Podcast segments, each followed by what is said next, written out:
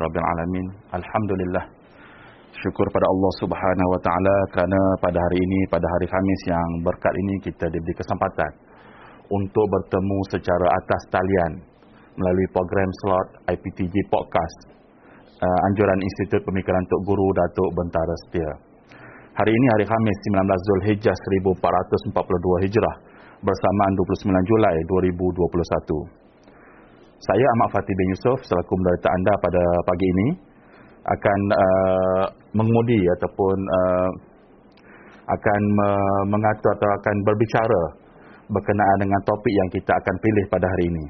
Jadi uh, tuan-tuan puan-puan yang dirahmati Allah sekalian, apa khabar? Saya doakan tuan-tuan sentiasa dilindungi, diberikan kebaikan, diberikan kerahmatan oleh Allah Subhanahu wa taala. Dan kita juga mendoakan agar hari ini lebih baik daripada hari semalam. Tuan-tuan yang dirahmati Allah sekalian, kita juga mendoakan agar uh, wabak yang sedang melanda negara kita ini, wabak COVID-19 ini uh, dapat di tak dapat dihindarkan dan dapat dikekang penularannya. Jadi uh, itu semua merupakan uh, peranan dan tanggungjawab kita untuk uh, mematuhi SOP dan peraturan yang telah ditetapkan oleh pihak berkuasa. Kerana COVID-19 ini, tuan-tuan dan puan-puan yang dirahmati Allah sekalian, dia mari dengar tak khabar? Tiba-tiba kes ni uh, mencanak naik naik dengan dengan tiba-tiba. Kalau setakat semalam kes kes keseluruhan terkumpul ialah 1.06 juta. Dan kes harian melebihi 17,000 kes. Dan Negeri Kelantan kita mencatatkan kes sebanyak 532 kes.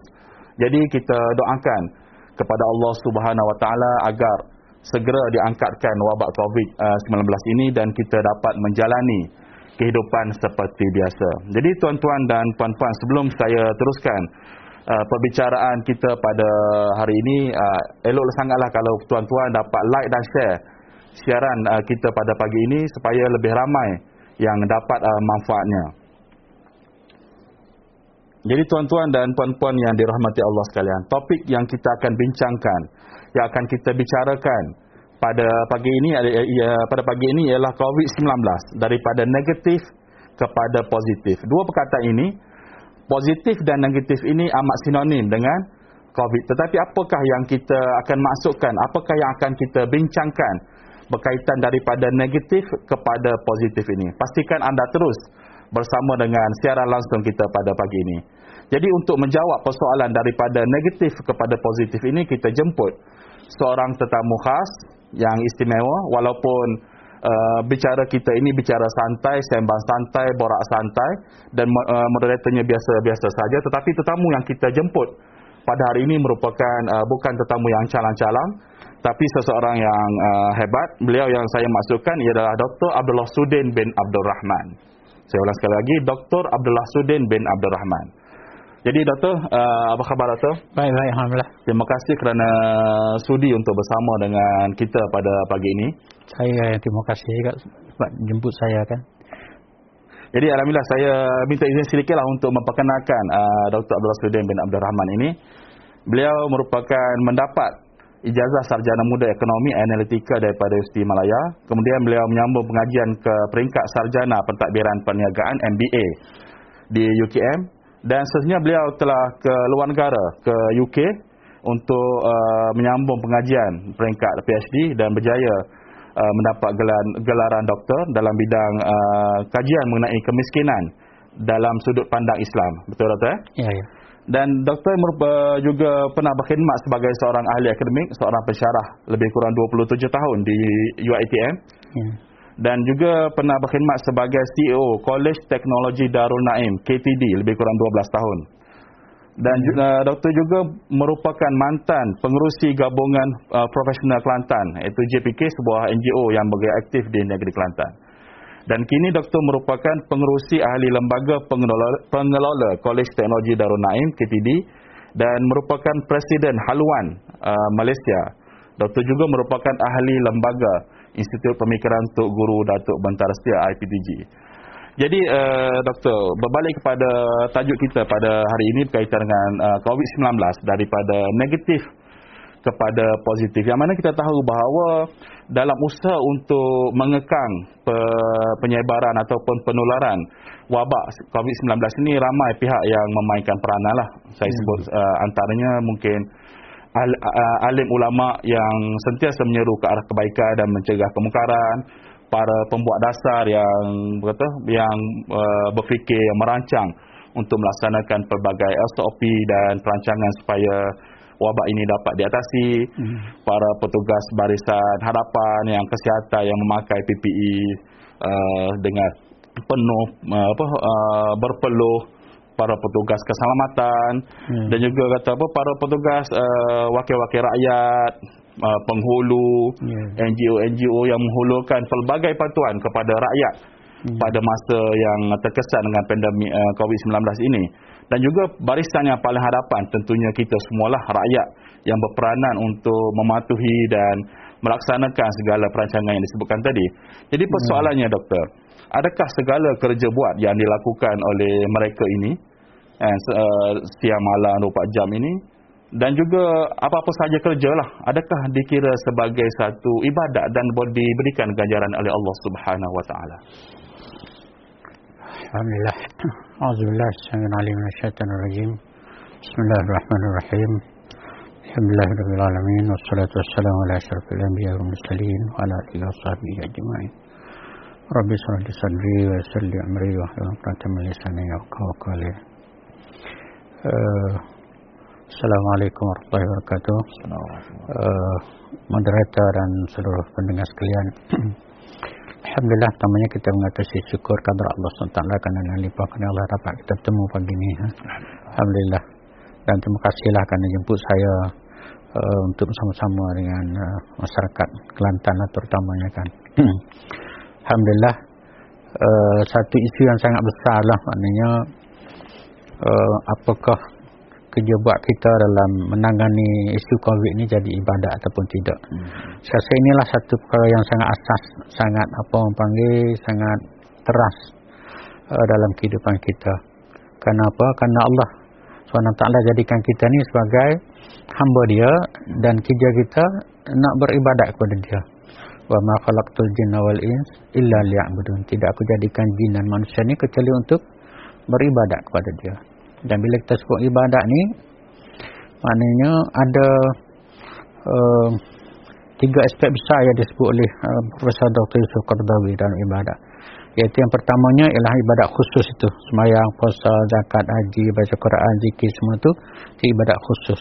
Rukun-rukun Islam, rukun iman itu. Dan yang keduanya ialah amal ma'ruf nahi munkar. Yang boleh kita sebut hari ini sebagai dakwah. Dan yang ketiga disebut jihad fisabilillah. Ya. Jadi makna seluruh kerja buat kita yang merangkumi perkara ini uh, adalah merupakan aspek yang boleh kita katakan ibadat. Cuma nak membolehkan kita kata ibadat, dia memenuhi mesti memenuhi uh, dua perkara yang besar. Pertamanya ialah matlamat dan yang keduanya ialah jalannya. Cara dia. Cara dia ataupun kaedah dia. Dan, uh, wasilah. Okay rayah dan wasilah tadi okey uh, matlamat ni kita sebut tadi maknanya mestilah kerana Allah matlamat yang disebut Allah. sebagai innamal a'malu binniyat tu maknanya sah satu amalan itu adalah kena niatnya tu mm-hmm. ya. dan kalau niat tu dalam konteks generasi awal dulu hijrah kerana umum kais maknanya hijrah tu kerana umum kais lah hmm. tu hari dapat boleh ya. Eh, tu dia boleh ya. Tapi dalam konteks kita pada hari ini, niat kita tu kenapa? Misalnya kalau kita kata kerja kita tu nak pergi cari makan, maka bolehlah cari makan. Hmm. Ha, tapi kalau cari makan kita Allah kata apa?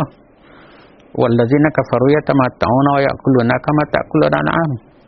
Dan orang kafir itu dia makan seperti makannya binatang-binatang. Makan saja. Makan boleh makan lah. Boleh makan saja. Pas sudahnya wa naru maswallahu makan neraka tempat sudah dia. Hmm. Jadi dalam konteks kita tak ada lain kecuali ubudiah kita kepada Allah SWT tadi. Kalau kalau niat saat ni dah tersebut ni, boleh kau kita atas satu perkara tu kita banyak niat. Kita pergi kerja tu kita nak niat kita cari makan. Hmm. Lepas tu kita nak niat juga supaya apa diberi kereda kereda oleh Allah Subhanahu taala. Boleh kau banyak niat atas satu perbuatan. Dia dia dia macam gini. Macam kata kita nak pergi Kuala Lumpur. Hmm. Okay. Final destination kita Kuala Lumpur. Jadi dalam perjalanan kita kata nak pergi mana? Kita kata nak pergi Macam. Hmm. Mana nak pergi Kalkerai. Nak pergi Gua Musa. Nak pergi Kuala Lipih. Nak pergi Rauk. Nak pergi Betul. Nak pergi Kuala Lumpur. Jadi maknanya orang tu kecil lagi tu. Orang tu cakap. Orang cakapnya hak fana tadi tu. Hmm. Dalam konteks biasanya. Mana hak ni boleh diterima. Tapi apa-apa pun dalam perjalanan ni kita katalah cari makan ni nak buat apa? Sebab nak pergi makan untuk anak-anak. Allah suruh. Nak pergi makan nak apa? Nak pergi cari makan. Nak apa? Untuk nak laksanakan tugas dan tanggungjawab sebab ini adalah fardu ain bagi kita sebagai Islam. Hmm. Jadi maknanya okey. Cuma jangan putus hubungan dengan Allah. Asalnya ultimate-nya akhirnya nak kerana Allah tadi tu. Jadi perjalanan itu mestilah berlaku gitu.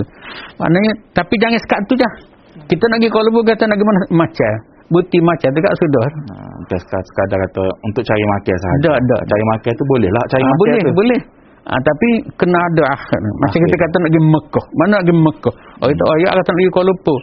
Tapi nak pergi Mekah lah di Kuala Lumpur. Tinggal Kuala Lumpur dulu. Kuala Lumpur dulu nak naik ke pertemuan nak pergi Mekah. Hmm. Jadi maknanya nak pergi mana nak pergi Mekah. So, pergilah Kuala Lumpur tu. Orang tanya mana nak Kuala Lumpur. Hmm. Boleh. Tapi ada ultimate-nya nak pergi Mekah, nak pergi buat haji kita kata tak. Ha, jadi dalam konteks kehidupan kita ni nak kata okey tak ada masalah. Dan yang keduanya ialah uh, mesti jalannya tu yang diluluskan oleh syarak. Jalan mana? Jalan yang ditunjukkan oleh Rasulullah SAW lah. Laqad kana lakum fi Rasulillah uswatun hasanah tu. Maknanya Rasulullah SAW tu suri teladan kita. Jadi suri teladan ni dalam seluruh kehidupan. Maknanya inna dina indallahi Islam ni maknanya Islam tu sebagai satu adin, sebagai satu sistem hidup, way of life tu maknanya kita kena ambil belaka. Tak boleh ambil serua gitu ya. Kalau kita kena, kita kena ambil semua. Jadi maknanya termasuk dalam menguruskan negara, hmm. kan? termasuk di dalam menguruskan permasalahan kita pada hari ini. Maknanya COVID ni apa ni semuanya masuk. Sebab zaman dulu pun dah berlaku misalnya ta'un kan. Ah, ada wabak tak? Wabak ta'un.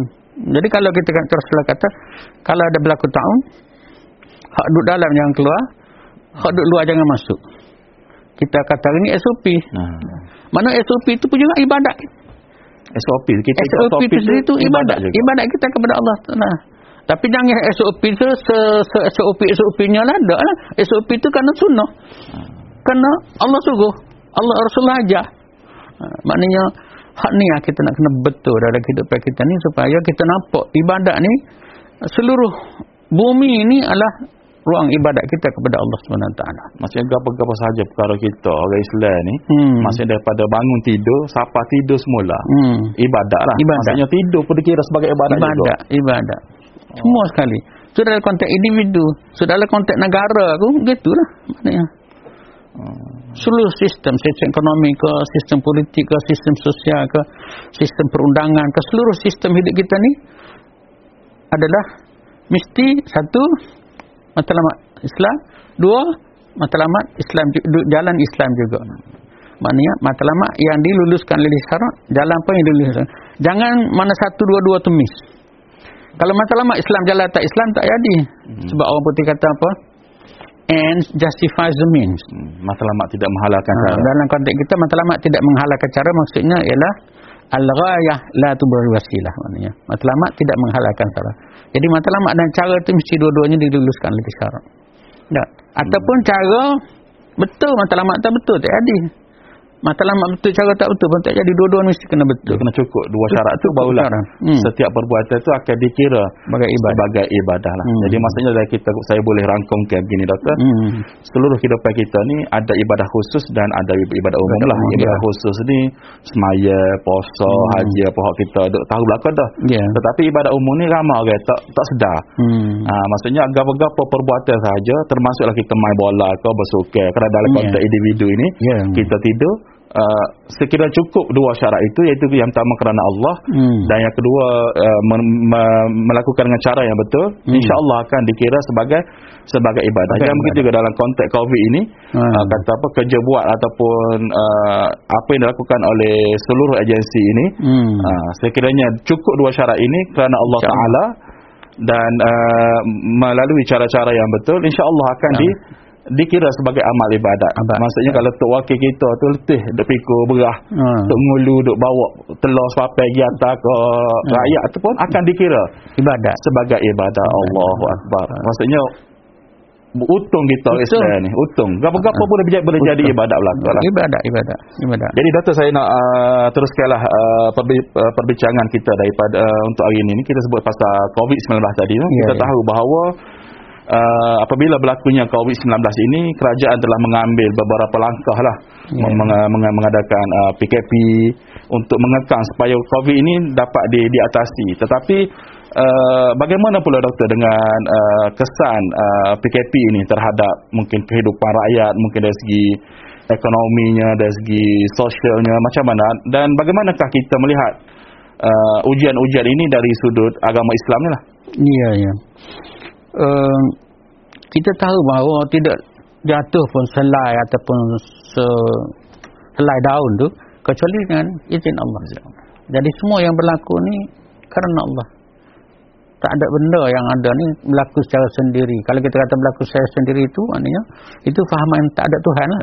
Tak ada Tuhan. Dan semua yang ada ini milik Allah belakang. Lillahi ma fis samawati wa ma fil. Milik Allah lah segala apa yang ada di dalam ilmu ini. Itu keyakinan kita sebagai seorang Islam.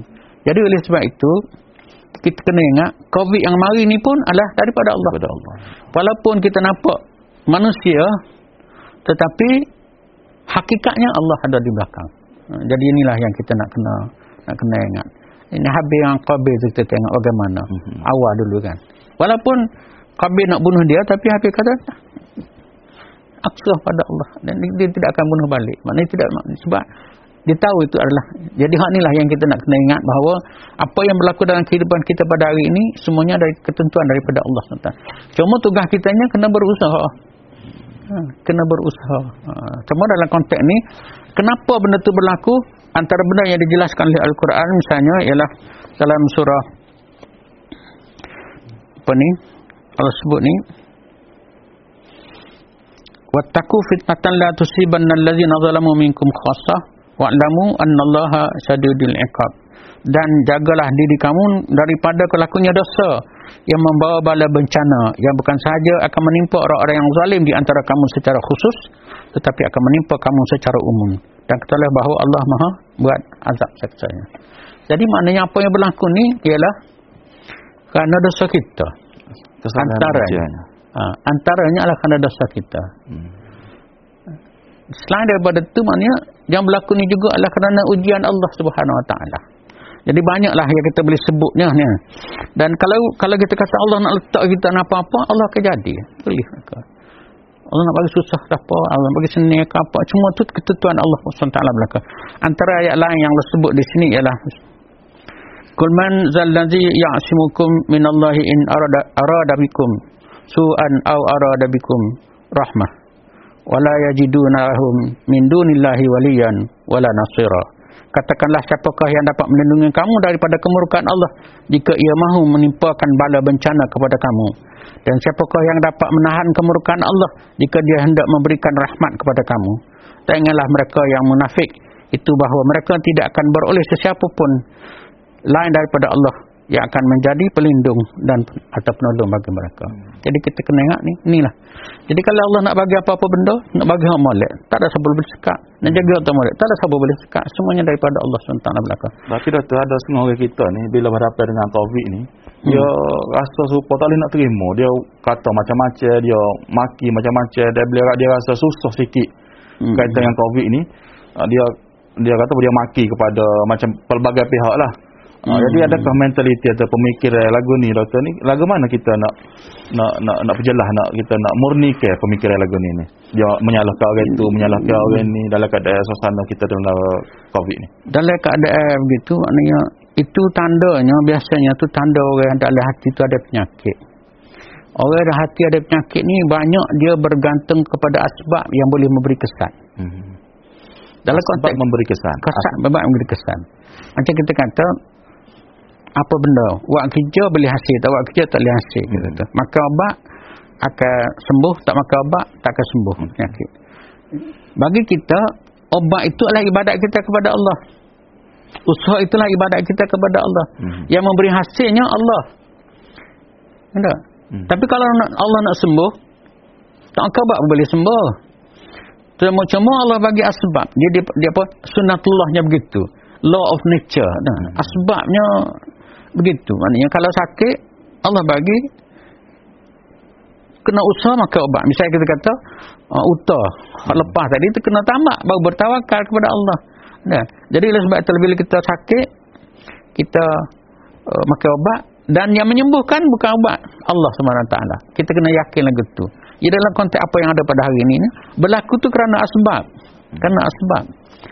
Okey. Tapi asbab itu juga ditentukan oleh Allah SWT. Jadi oleh sebab itu kita kena kawal asbab itu, kita usah asbab tadi itu. Tetapi pada masa yang sama kita kena beriman kepada Allah SWT. Jangan kita beriman pada asbab. Beriman kepada asbab itu, ah ini tanda sakit. Oh, usahlah, usah, hmm. Ah ini anaknya benda yang sangat-sangat penting kepada kita. Jadi maksudnya doktor, uh, COVID-19 ni hak paling penting kita semak dalam fikiran kita bahawa COVID-19 ni merupakan satu ujian daripada Allah Ujian daripada Allah. Ujian Kalau kita letak situ, insya-Allah jalan selepas tu akan nampak uh, lagi senang akan dipermudahkan untuk kita. Ya, ya. Kalau kita mengatakan bahawa kita kata macam-macam, kita maki macam-macam, kita kata huduh kepada pelbagai pihak dan kita seolah-olah tidak dapat menerima bahawa COVID ini uh, kata apa ujian dan dugaan daripada Allah Subhanahu wa Subhanahu taala kepada kita lah. Ya. Yeah. Yeah. Jadi kalau semua orang Islam boleh boleh faham gitu, semua orang boleh faham gitu, insya-Allah hmm. kita boleh berganding bahu, kita boleh pakat tolong menolong hmm. untuk kita me membendung yeah. COVID ini lah. Yeah. Itu itulah yang kita nak kena faham, nak kena balik sebab itulah pendidikan Islam itu penting. Pendidikan. Islam itu signifikan sangat-sangat dalam kehidupan kita. Hmm. Jadi adakah ada terasa kita untuk uh, untuk memastikan supaya rakyat kita ni mempunyai satu pemikiran yang jelas yang baik bahawa COVID ini merupakan ujian dan kedugaan daripada Allah SWT. Lagu mana cara dia? Kita nak balik kepada kepada gapo doktor? Supaya kita supaya rakyat kita ni boleh faham bahawa uh, COVID ini merupakan satu ujian, satu dugaan dan lagu mana untuk kita nak buat supaya rakyat kita ni boleh kata boleh ber, boleh menyesuaikan diri dengan keadaan kesusahan yang ada sekarang ni. Um, maknanya kita kena terima pertamanya ialah benda tu daripada Allah kan. Hmm. Jadi untuk nak boleh terima benda ni daripada Allah, apa yang perlu berlakunya ialah nanti peranan media ni, peranan hmm. media macam yang hari ni kita buat macam ni, ini satu proses yang boleh memberikan kesedaran pada masyarakat untuk nak memberitahu kepada mereka, memperingat kepada mereka sebenarnya kadang-kadang bukan tak tahu, tahu. Mm-hmm. tak tahu, tahu. Cuma nak peringat. Kadang-kadang bila mari suara sana tu jadi telatuh. Jadi terlupa. Hmm. Jadi bila kita peringat macam ni, ada ah, boleh ni. Jadi selain daripada tu ialah dalam aspek-aspek kerohanian saya sangat sangat sangat banyak benda yang boleh kita buat lah kan. Sangat banyak benda yang boleh kita buat dalam menghadapi masalah ni. Antara benda yang kita kata very simple nya kita boleh kata ialah gapo Misalnya doa. Hmm. Doa minta dengan Allah doa. Ya Allah boleh merubah. Doa ni senjata orang mukmin. Atau kita selalu oh, kita, terlupa. Kita terlupa. Kita doa orang itu banyak dah, ha? kuat dah. Kuat dah. Tapi doa dan pengharapan pengharapan kita pada Allah SWT tu tak ada. Tak ada. Ah, situ atas. Situ. Doa maknanya benda yang boleh kita apa benda pun kita buat. Tengok siapa? Nabi Yunus dah lepuh ikan doa. Kan? Nabi Adam. Doa. Oleh Nabi siapa? Nabi lah Nabi Lut doa. Semua Nabi-Nabi yang ah, ada Allah ajar pada kita. Doa. Nabi Muhammad SAW sendiri pun doa. Maknanya sahabat-sahabat pun doa. Semua generasi mana pun berdoa. Apa juga bentuk doa? Bahkan apa benda kita nak buat doa. Kita nak start ni pun supaya jadi malik kita start dengan doa. Maknanya semua tu mesti balik kepada doa ud'uni astajib lakum kan? Allah kata doa tu aku akan mustajabkan. Dan Allah sebut dalam Quran ya ayyuhallazina amanu ya ayyuhallazina amanu ya ayyuhallazina amanu sta'inu bis sabri was salah wahai yang beriman jadilah pembantumu itu sabar dan salat. Semaya sabar. Mana doa mana benda-benda ni kita kena buat ya yeah.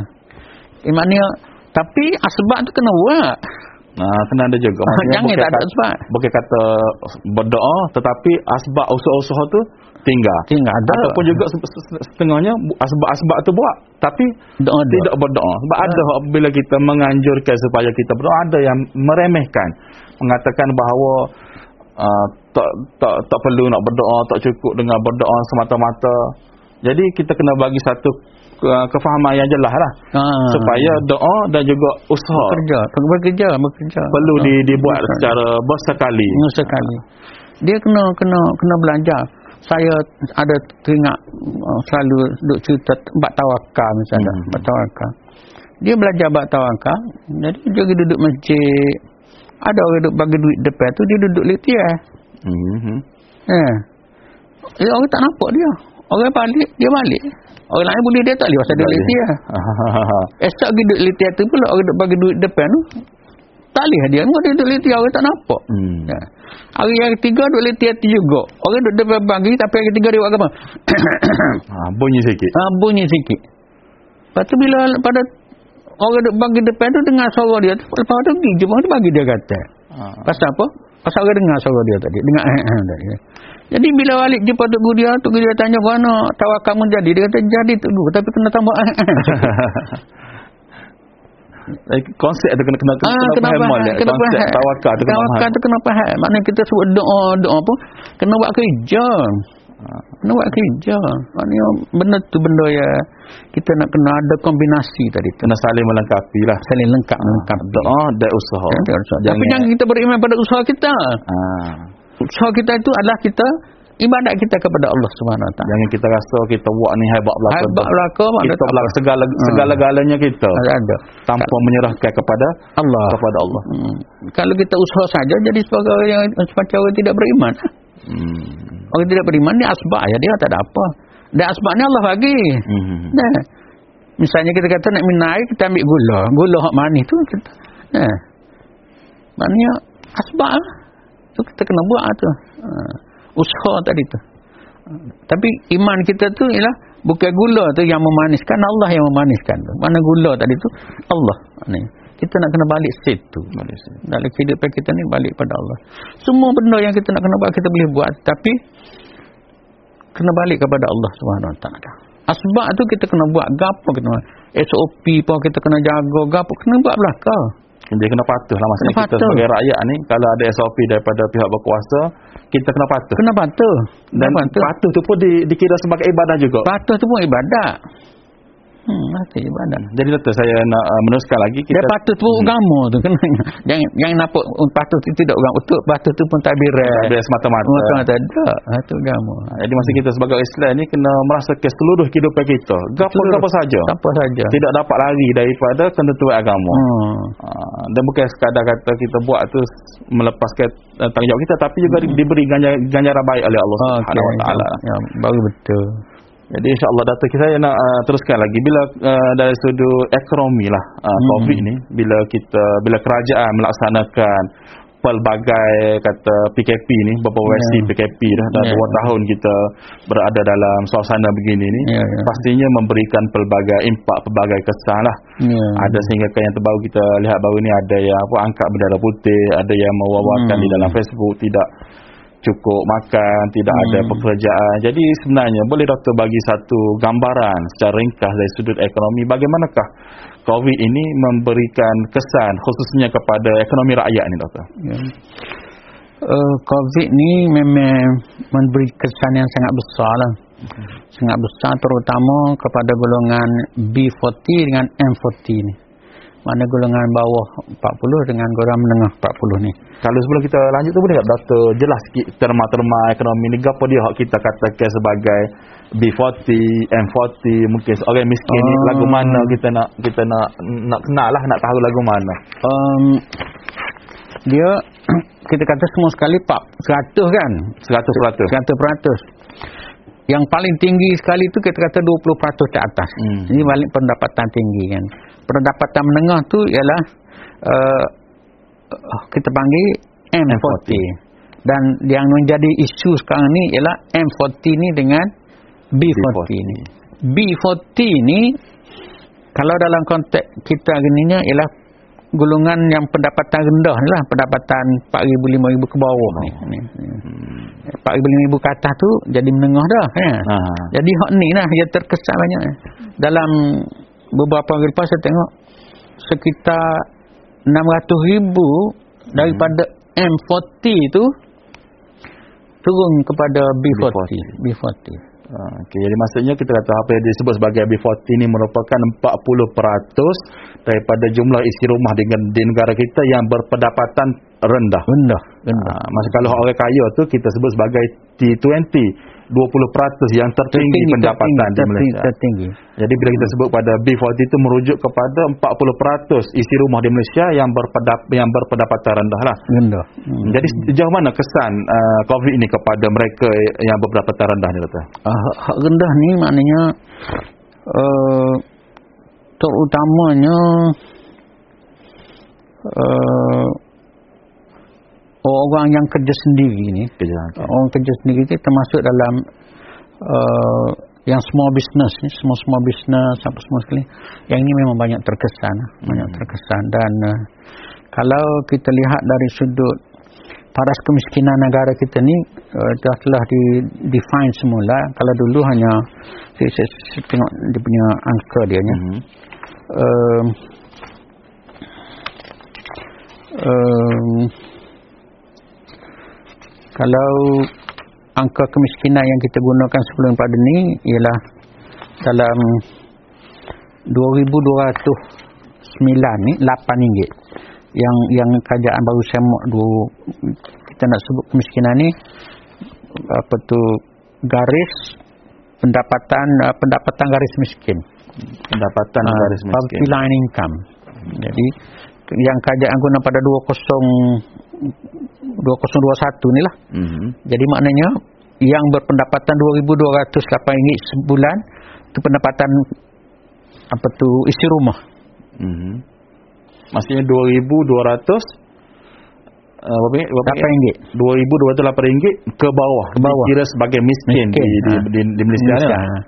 Sebab uh, angka lama tu ialah sebanyak 980 itu telah digunakan sejak pada tahun 2005 maknanya 16 tahun dulu. Hmm. Uh, jadi 980. Maksudnya atas daripada 2200 tu dia kira bukan miskin lah. Tidak miskin, tidak miskin. Jadi adakah dengan COVID ini dia telah merubah uh, mungkin ada orang yang sebelum ni dia ada pendapatan bekerja Ah. ada perniagaan. Memang jelas ah. Memang Hmm. jelas ah. Misalnya kita kata yang meniaga tepi-tepi jalan mana tu maknanya Hmm.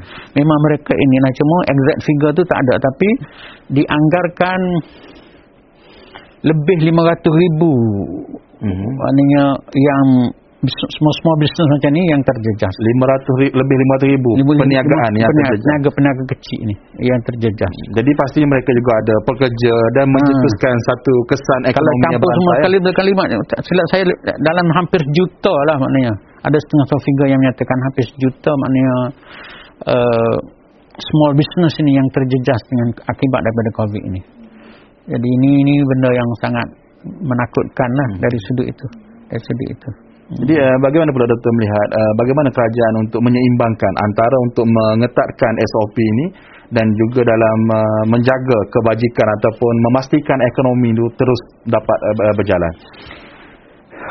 Ini benda yang sangat sangat berat lah sebab apa? Dua-dua tu benda penting.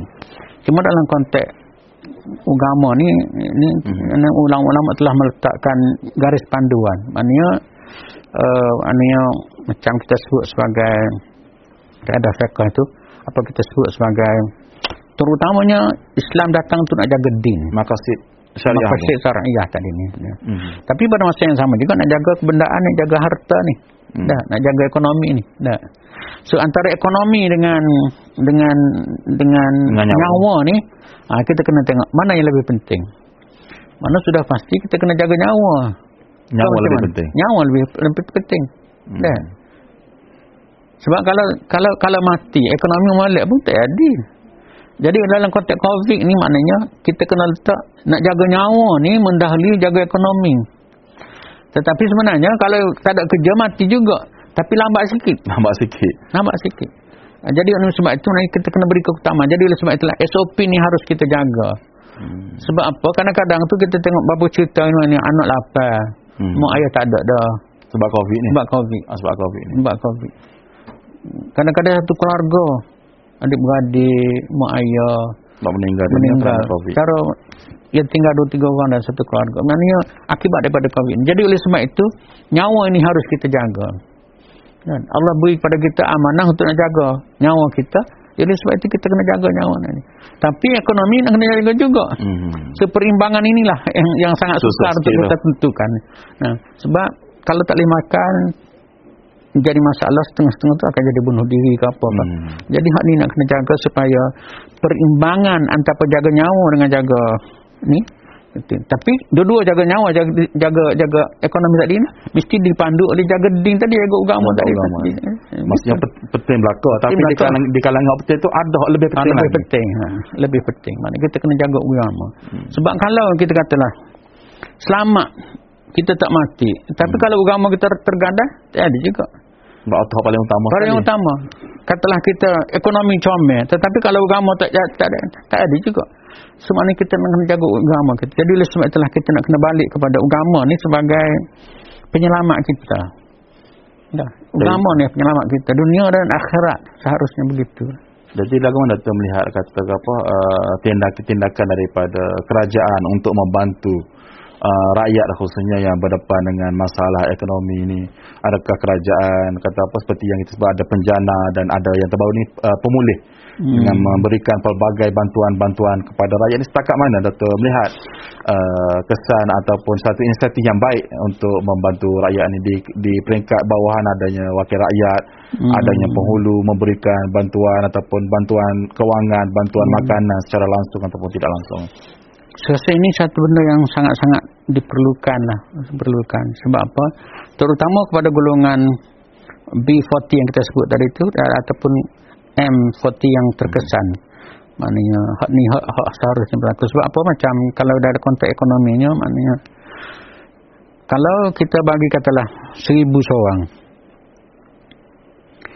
kalau kita bagi kepada golongan yang yang bawah ni duit ni akan digunakan mereka guna dengan segera, guna dengan segera. Nak, nak makan, nak makan untuk meneruskan apa. kehidupan. Ha. Jadi penggunaan segera inilah akan melahirkan kegiatan ekonomi. Dia akan melahirkan dalam ekonomi multiplier effect. Hmm. Kesan pengganda. Tapi kalau kita bagi kepada orang yang berada seribu ni, dia simpan aja. Hmm. Dia tak, tak tak tak guna. Maksudnya Jadi bila ekonomi itu tak bergerak. Tak bergerak. Kalau duit seribu-seribu situlah. Tetapi kalau bagi kepada pak cik yang duduk di kampung ni hmm. yang perlu duit seribu tadi bila dia belanja duit seribu tadi dia jadi dua ribu pergi beli kedai katalah seribu hmm. kita ambil mudah lah okay. ambil mudah kata belanja seribu tadi hmm. Ini maksudnya contoh bila dia dapat bantuan seribu daripada kerajaan, hmm. dia pergi ke kedai runcit. Hmm, kedai runcit. Okay, ah, maksudnya dia berbelanja di situ. Jadi uh, pekedai itu akan dapat manfaat uh, uh, untuk menyara keluarga dia. Ha. Dan kalau ada pekerja dia akan beri gaji kepada keluarga, uh, keluarga dia lah. Ya. Jadi kesan itu akan memastikan ekonomi itu dapat bergerak. Dapat bergerak. bergerak. Jadi bagaimana Dato' melihat uh, rakyat kita ni lah? Hmm. Adakah dengan mungkin sebelum COVID ini cara hidup agak berlainan mungkin berbelanja uh, dengan lebih sedikit hmm. jadi bagaimanakah dalam keadaan covid ini kita menyesuaikan ataupun me, uh, mengawal pembelanjaan berjimat cermat hmm. macam mana Dato? Ah, itu satu perkara yang sangat-sangat diperlukan lah. Sebab apa susah ni bukan setakat ni zaman dulu-dulu pun susah zaman hmm. Nabi dulu susah tapi apa yang mereka berlaku susah mereka puasa hmm. uh, jadi salah satu benda yang boleh kita boleh buat ialah kita menukar masalah ni kepada peluang. Menukar masalah kepada, kepada peluang. peluang. Maknanya susah. Apa yang berlaku? Puasa. Jadi peluang untuk puasa. Nampak tak? Hmm. Jadi maknanya apa kita tengok misalnya ulama-ulama dulu misalnya masalah masuk jail. Hmm. Kan Hamka masuk jail. Apa yang keluar ialah tafsir Hamka tafsir Azhar. Saya kutuk masuk jail. Apa yang keluar tafsir Fizilan. Jadi maknanya dia merubah masalah itu kepada kepada maknanya peluang. Jadi ya. dalam konteks kita pun kita jugalah. Maknanya kita kena jadikan ini sebagai peluang. Misalnya kita duduk di rumah, apa boleh kita buat? Dulu kita tak tak sempat pun nak jaga anak. Hmm. Lah kita boleh jaga anak. Kau tu boleh ajar anak-anak semayang, kita boleh semayang berjemaah dengan anak-anak, kita boleh mengimankan. Jadi maknanya kalau dulu makan kedai lah ni mak mak, mak boleh masak sendiri di rumah. Jadi maknanya dia jadi peluang. Jadi kalau kita lihat ini sebagai positif, no? dia akan jadi ibadat. Tapi kalau kita duduk mengata, duduk merunguk, duduk ni, hmm. tak jadi, tak jadi pahala. Tak jadi pahala.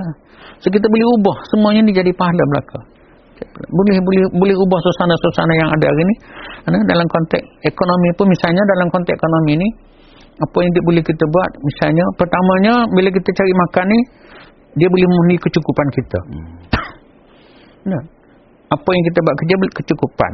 Yang keduanya bila kita kerja ekonomi dari sudut ekonomi kita kena buat kerja tadi tu dengan boleh berkhidmat untuk din juga. Untuk agama juga. Untuk juga kerana Allah juga. Kerana Allah juga. Dan yang ketiganya ialah kita boleh khidmat juga. Hmm. Misalnya kalau kita kerja misalnya. Dalam konteks sekarang ni kita kata tak cukup. So kita boleh ubah. Kena ubah. Ubah kepada kerja lain. Misalnya kalau dulu kita jual secara langsung. Lah bila jadi COVID, ubah online. Jual secara online. Jual secara online. Masih situ ada proses menyesuaikan. Wah, kena ada proses menyesuaikan diri. Mana ini kita ubah tu menjadi peluang baru. Kena harus berfikir sentiasa nak, nak supaya menyesuaikan dengan keadaan tadi. Maksudnya di samping kita menerima pelbagai bantuan daripada kerajaan, daripada NGO, perlu ada juga usaha daripada ada pihak kita ada untuk usaha. menyesuaikan diri. Kita kita biasa dengar kan, pilot jual hmm. burger, kita hmm. biasa dengar kan. Hmm. Nah, mereka menyesuaikan. Hari itu saya jumpa orang order Rian hmm. dia menghantar kat rumah tanya dia dulu kerja dengan Air Asia berhenti Air Asia jual Rian online dia hantar jadi maknanya kena ada keupayaan untuk menyesuaikan diri tadi masih kena letak ke tepi rasa hmm. malu sebelum ni mungkin berkejaya tinggi hmm. ada bergaji hebat tapi dengan COVID ini ujian ini memberikan kita peluang untuk melihat sesuatu itu dari sudut yang positif. Yang positif. Untuk kita hmm. mengambil uh, uh, ujian ini ditukarkan hmm. kepada peluang. Yeah. Itu yang tajuk kita hari ini. Ini, uh, ini yang sangat pentingnya. Kena positif kan. Jangan positif COVID sudah dah. ha, yang tak mahu tu. Atau tak saya belakang ni. Ha, tu tak mahu. Positif COVID tak saya belakang. Kita positifkan suasana yang COVID tadi kita positifkan dalam konteks kehidupan kita tadi tu. Tindakan-tindakan kita tu.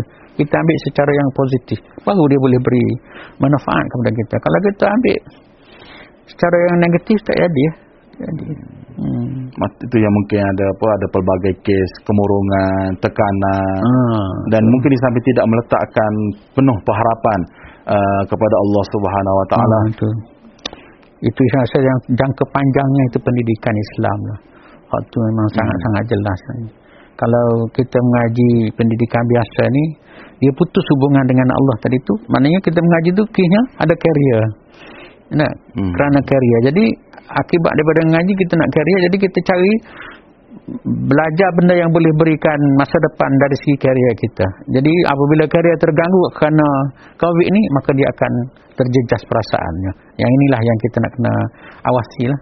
Tapi bila kita belajar agama nah hmm. duit ni kita mau tapi pahala pun kita mau. Sebenarnya hidup ni dua perkara aja bahkan akhirnya satu aja Hidup ni nak cari duit aja. Hidup nak cari duit. Ni cari duit aja. Tapi pada masa yang sama sebagai orang Islam kita nak cari pahala. Dan sebagai seorang Islam hidup cari duit tapi nak cari duit itu dengan dapat pahala. Apabila kita betul dua perkara tadi, matlamat dan jalan tadi. Matlamat. Kita akan dapat pahala. Dan dapat duit. Hmm. Duit pahala dapat. Boleh juga. Pahala boleh juga. Boleh juga. Dan bila dapat duit itu kena transform jadi pahala pula. Hmm. Bagaimana untuk khidmat tadi? Ni suasana COVID ni, hmm. kita yang ada duit sikit ni boleh beri bantu frontliner, bantu orang yang terkesan dengan COVID, kamu sekali tu. Ah, ha, itu maknanya transform duit kita tadi kepada pada. Bahkan kita balik bagi makan anak isteri kita pun dapat pahala juga. juga. Dapat pahala juga. Jadi maknanya ha, inilah baru kita nampak sebenarnya. Jadi ada tersebut tadi khidmat kepada biasa kita tahu di dalam komuniti kita dalam masyarakat kita ada yang uh, memerlukan mungkin hmm. uh, mungkin dari segi luarannya nampak rumahnya ada tetapi disebabkan mungkin tadi uh, data sebut M40 tadi hmm. ada masalah dengan perniagaan apa semua kan dan juga hmm. ada yang memang sememangnya uh, yang kerja sendiri ni yang hmm. tak dapat uh, yeah. bekerja yeah. kerana arahan daripada kerajaan supaya duduk di rumah hmm. jadi uh, tugas dan tanggungjawab masyarakat sekeliling tu doktor macam uh, mana ini ini benda yang menjadi saya sangat kagum dengan masyarakat Kelantan ni. Hmm. Dia memang sangat sensitif. Saya saya ambil contoh kemarin baru. Hmm. Dekat dengan kawasan rumah saya tu orang yang dulu bekerja tapi kena buah pinggan tahap lima Hmm. jadi tak boleh kerja suami isteri muda lagi maknanya anak empat kecil-kecil lagi masih menyusu nah. bila saya pergi tu dengan rombongan surau saya masjid saya tu Hmm. gitu dah ada orang dah Dah ada dah ada pihak yang bantu Ada lah. Dah bantu dah. Gitu gitu loh dah. gitu loh dah bila saya nak balik tu dah ada orang sampai dah pula Hmm. jadi bertali arus bantuan tadi tu Masa caknanya orang cakna kita ni. masyarakat kita cakna masyarakat kita dan saya juga sebagai NGO hmm. haluan ini maknanya masa PKP di PKPD di Kampung Pulau Tegadolah tu maknanya Ha.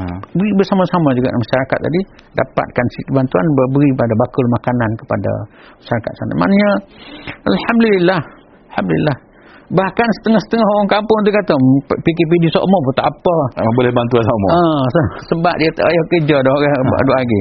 Ah, itu pun satu satu statement yang tak apa nak comel dia kata. Ah. Jadi uh, doktor sebagai akhirnya lah kita kita berada Ya. di akhir pembincangan kita ini daripada COVID-19 daripada negatif kepada positif apa yang boleh uh, doktor simpulkan dan rangkumkan. Uh, kita harus melihat bahawa apa yang berlaku ini adalah kerana Allah SWT yang menentukan. Dia Allah yang menentukan. Jadi oleh sebab itu, kita seharusnya jangan berburuk sangka dengan Allah. Kerana kita sentiasa berbaik sangka dengan Allah dan uh, pastikan bahawa apa yang berlaku kepada kita itu adalah merupakan jalan Allah nak uji kita dan bila lulus ujian ini Allah angkat keadaan kita nak angkat darjat kita jadi inilah yang seharusnya ada pada kita supaya uh, apa yang berlaku itu sentiasa kita ingat kepada Allah dan pada masa yang sama dalam mengatasi masalah COVID ini kita seharusnya melaksanakan dua perkara yang besar satunya ialah dari segi asbab Usaha-usaha yang kita nampak ni lah usaha-usaha fizikal. yang kita nak dari segi fizikal ni kita nampak sebabnya tu. Yang keduanya ialah hubungan kita dengan Allah Subhanahu Wa Taala. Jadi maknanya dua perkara ini seharusnya berjalan secara seimbang, secara selari supaya dia tidak ambil mana satu. Hmm. Kena ambil dua-dua. Kena dua-dua. Kena, Kena kena, ambil, kena ambil dua-dua. jalan sekali. Kena jalan serentak. Jalan serentak. Maknanya buat kerja kan. bahkan sebelum dia buat kerja minta dengan Allah dulu. Nah, niat tu turun rumah kerja niat molek. Hmm. Niat molek. Dah. Macam kita kata kalau kita usaha comel-comel tapi kita tak buat kerja tak jadi. Saya selalu contoh misalnya orang nak pergi buat kerja ni bangun pagi elok kan, mandi-mandi siap, pakai semua sekali. Nah, semak-semak pakai. Pakai tie, pakai apa? Pakai kut apa pergi tidur. Tak buat apa-apa. Tak buat apa-apa. Jadi kerja. Siap ke main lagi. Tak? Ha. Bukan mau kemang mau pagi. Tapi tak pergi buat kerja. Tak ada. Tak beri hasil apa pun. Walaupun kemah ke mana pakai pun. Tak, pasal dia tak pergi buat kerja. Buat kerja. Eh, kena ada dua. Eh, dua Kena ada- elemen tu kena kena ada semua. Kena ada semua. Sentiasa kena ada. Jadi buat kerja. Minta dengan Allah. Hmm. Allah mana yang akan berikan dan dan dan insya Allah Allah tidak akan mensia-siakan kita. Tetapi pada masa yang sama maknanya kita seharusnya saya rasa sangat pentingnya ialah kerana apa yang berlaku ini adalah dosa kita kepada Allah SWT. Jadi oleh kerana itu apa yang harus kita lakukan ialah sentiasa bertabat kepada Allah, sentiasa beristighfar kepada Allah SWT. Bila Allah bagi bila kita beristighfar kepada Allah SWT, apa yang berlaku ialah kita akan bersih. Bila kita bersih, hati kita bersih, maka apa yang kita minta Allah akan Allah akan kabulkan. Misalnya dalam surah Hmm. dalam surah um, saya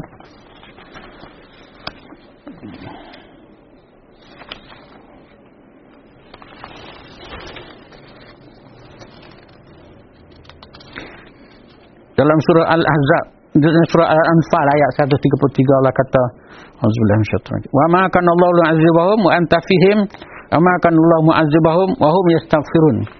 Dan Allah tidak sekali-kali akan menyiksa mereka sedang engkau wahai Muhammad ada di antara mereka. Maknanya Allah tak akan seksa mana-mana kaum tu apabila pada masa itu Rasulullah ada. Tapi sekarang ni Allah kata dan Allah tidak akan menyiksa mereka sedang mereka beristighfar minta ampun. Maknanya Allah tidak akan seksa. Allah kata apa? Ama kan Allah mu'azzibahum wa hum yastaghfirun.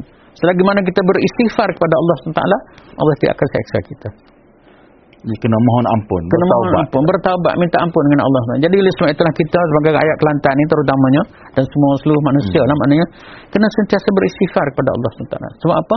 Dengan istighfar inilah Allah akan bersihkan kita. Moga-moga Allah angkat, angkat wabak COVID wabak ini. ini dengan istighfar. Allah istighfar. tidak akan azab, Allah janji. Hmm. Jika sekiranya kita beristighfar. Dan pada masa yang sama Allah kata apa?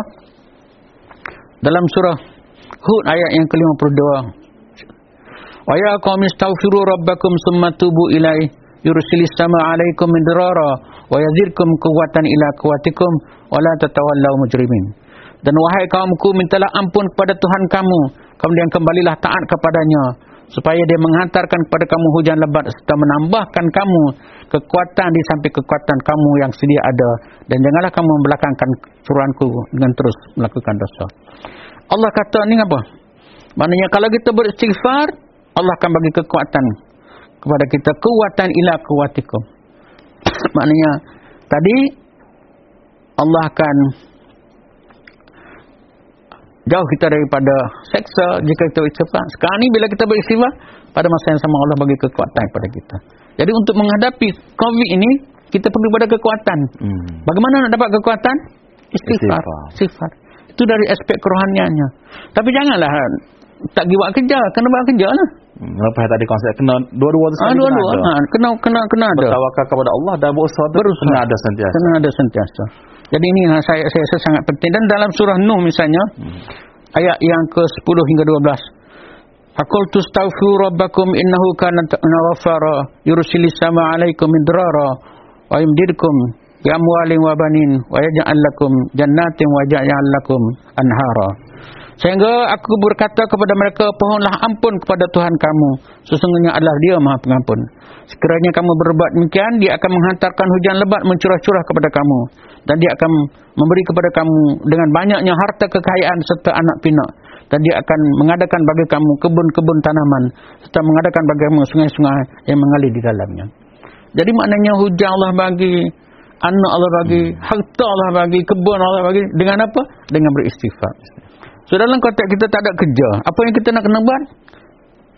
Istighfar. Istighfar. Kita kena yakin. Sebab ini janji Allah. Janji Allah. Jadi oleh sebab itulah sangat-sangat penting kepada kita nak balik kepada Allah. Hmm. Sebab itulah uh, Islam ni seharusnya menjadi way of life kita. Ya Allah. Cara hidup. Cara hidup kita. Bukan sekadar yang kata apa sebab ibadah, ibadah khusus semata-mata. Tidak tidak ritual lah. Ya, tidak tidak ritual. Hmm. Mana seluruh hidup kita ni mestilah balik kepada kepada Allah Subhanahu Wa Taala. Insya-Allah maknanya kalau dalam bahasa biasa kita kena ubahlah suasana yang ada pada hari ini ni. Nah, orang putih kata apa? Uh, insanity is repeating the same process over and over again but expecting different results. Orang kata apa insanity ni orang Kelantan kata gila gila ising. Gila, gila, gila ising. Orang Kelantan istilah Kelantan ni gila ising ni orang Kelantan lama dah kecak putih ni. gila ising ni maknanya apa? Kita buat benda yang sama kita nak hasil yang berbeza. Buat tu lah. Buat tu lah. Nak hasil yang berbeza. Sepatutnya kena buat cara lain lah. Kena cara. Kena terah cara lain pula. Kena cara lain. Misalnya suasana COVID ni kena cari cara lain lah. Hmm. Kena menyesuaikan diri. Kena menyesuaikan diri. Kena ubah lah. Baru jadi baru dapat hasil yang berbeza. Ha, jadi inilah sangat-sangat penting kepada kita dalam suasana ini. Ha, sangat penting. No. Jadi saya kira itu adalah satu rangkuman atau kesimpulan yang okay. cukup padat. Okay. Uh, mana yang kita boleh rumuskan daripada perbincangan kita pada hari ini. Yang tajuk COVID-19 daripada negatif kepada positif. Hmm. adalah pemikiran, keyakinan kita, pemahaman kita. Hmm. Untuk kita merubah apa-apa yang negatif yang kita rasakan, kesusahan, kepayahan itu. Dapat kita tukarkan kepada peluang. Kita perlu menyesuaikan diri kita, mengambil peluang dan bergerak ke arah yang positif dikala hmm. covid ini yang kita kata masih tidak menentu hmm. bilakah yang akan uh, berakhir walaupun hmm. negara negeri kita berada dalam fasa yang kedua.